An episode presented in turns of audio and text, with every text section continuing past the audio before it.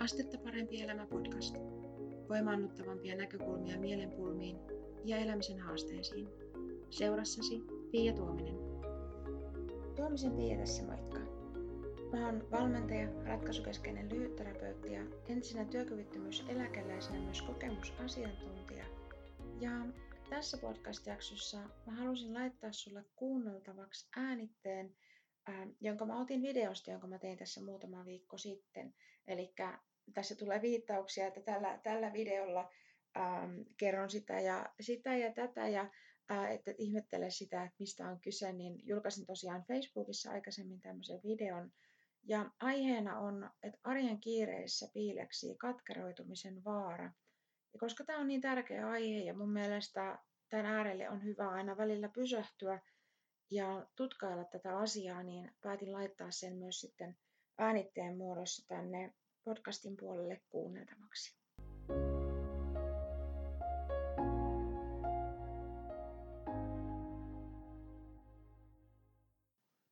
Tällä videolla mä haluaisin jutella sulle semmoisesta aiheesta, miten arjen kiireissä piileksii katkeroitumisen vaara. Oletko huomannut, miten monilla on nykyään jatkuva kiireen tuntu? Mä puhun kiireen tunnusta mieluummin kuin varsinaisesta että tavallaan väistämättömästä kiireestä, sillä mä uskon, että useimpien osalta heidän kokemansa kiireen tuntuun on mahdollista vaikuttaa tekemällä toisenlaisia valintoja.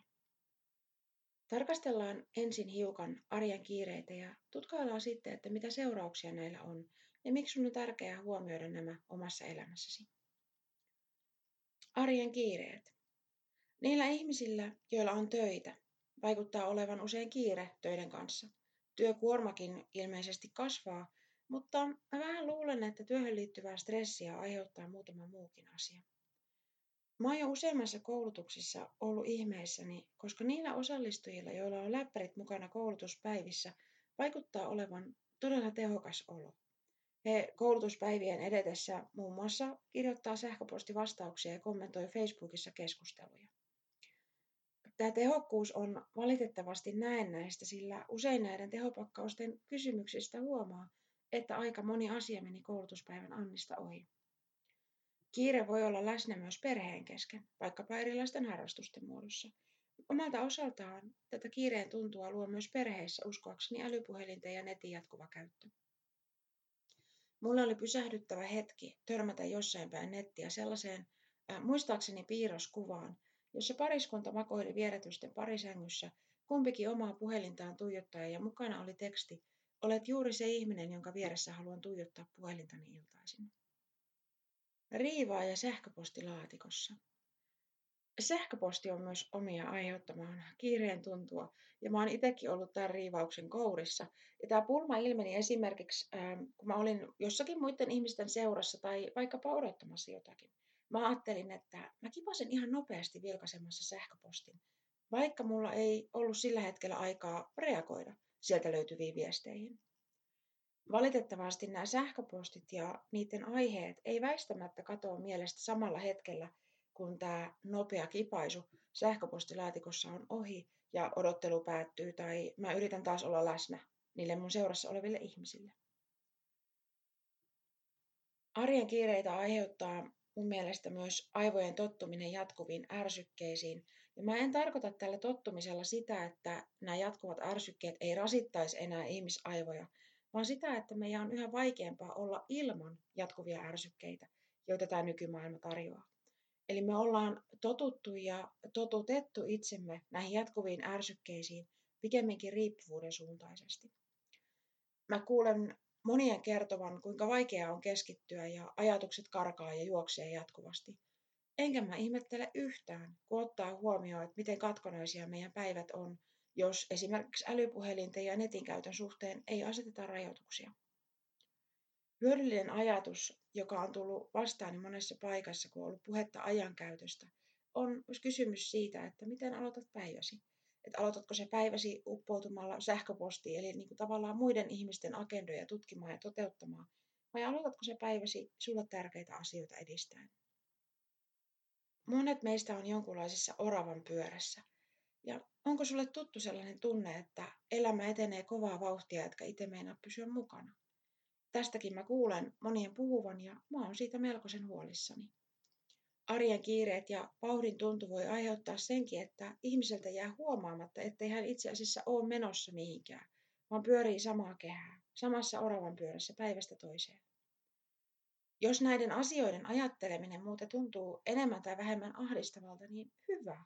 Vaikka psykologista painetta pidetään yleisesti niin kuin huonona asiana, se saa meidät usein tekemään niitä elämänmuutoksia, jotka me tiedetään tarpeellisiksi, mutta joita me lykätään viimeiseen asti. Mikä on tämän kaiken hinta? Miten kallis on menetetty mahdollisuus elää oman näköistä, omien arvojen mukaista elämää? Mulle oman näköisen, omien arvojen mukaisen elämän eläminen on kallisarvoinen aarre, jota mä tavoittelen ja jonka mä oon halunnut omakseni. Katkeroituminen muille ja itselleni ei ole vaihtoehto. Ja mä oon melko varma, että katkeroitumista ihmisissä aiheuttaa esimerkiksi se, että ei pysähtynyt miettimään, mitä haluaa ja miten haluaa elämänsä käyttää. Enkä mä nyt puhu välttämättä isoista maailmaan muuttavista unelmista ja tavoitteista, vaan esimerkiksi ihan siitä, että miten arjessa me ollaan läsnä itsellemme ja muille, omille tarpeillemme ja läheisten tarpeille.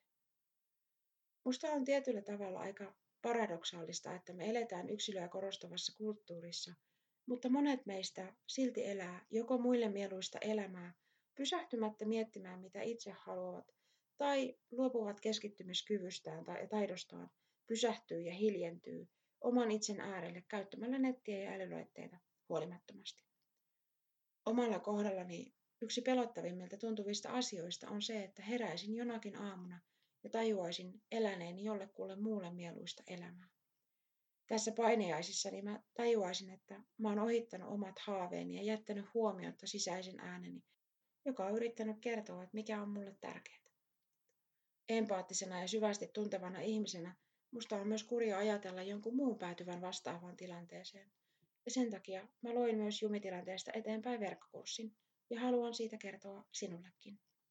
Sä pääset tutustumaan jumitilanteesta eteenpäin verkkokurssiin osoitteessa astettaparempielämä.fi kautta jumi. Kiitos kun kuuntelit tämän podcast-jakson ja tosiaan jos jumitilanteesta eteenpäin kurssi kuulostaa sellaiselta, mikä on sulle ajankohtainen tällä hetkellä, niin tuu tutustumaan siihen osoitteessa astettaparempielämä.fi kautta jumi. Siellä mä kerron lisää tästä kurssista ja sä löydät sieltä myös mun yhteystiedot, joten jos sulla on jotain kysyttävää tästä kurssista tai muista asioista, niin saat mun sitä kautta myös yhteyttä sitten otettua. Kuulemisiin viimeistään seuraavassa podcast-jaksossa.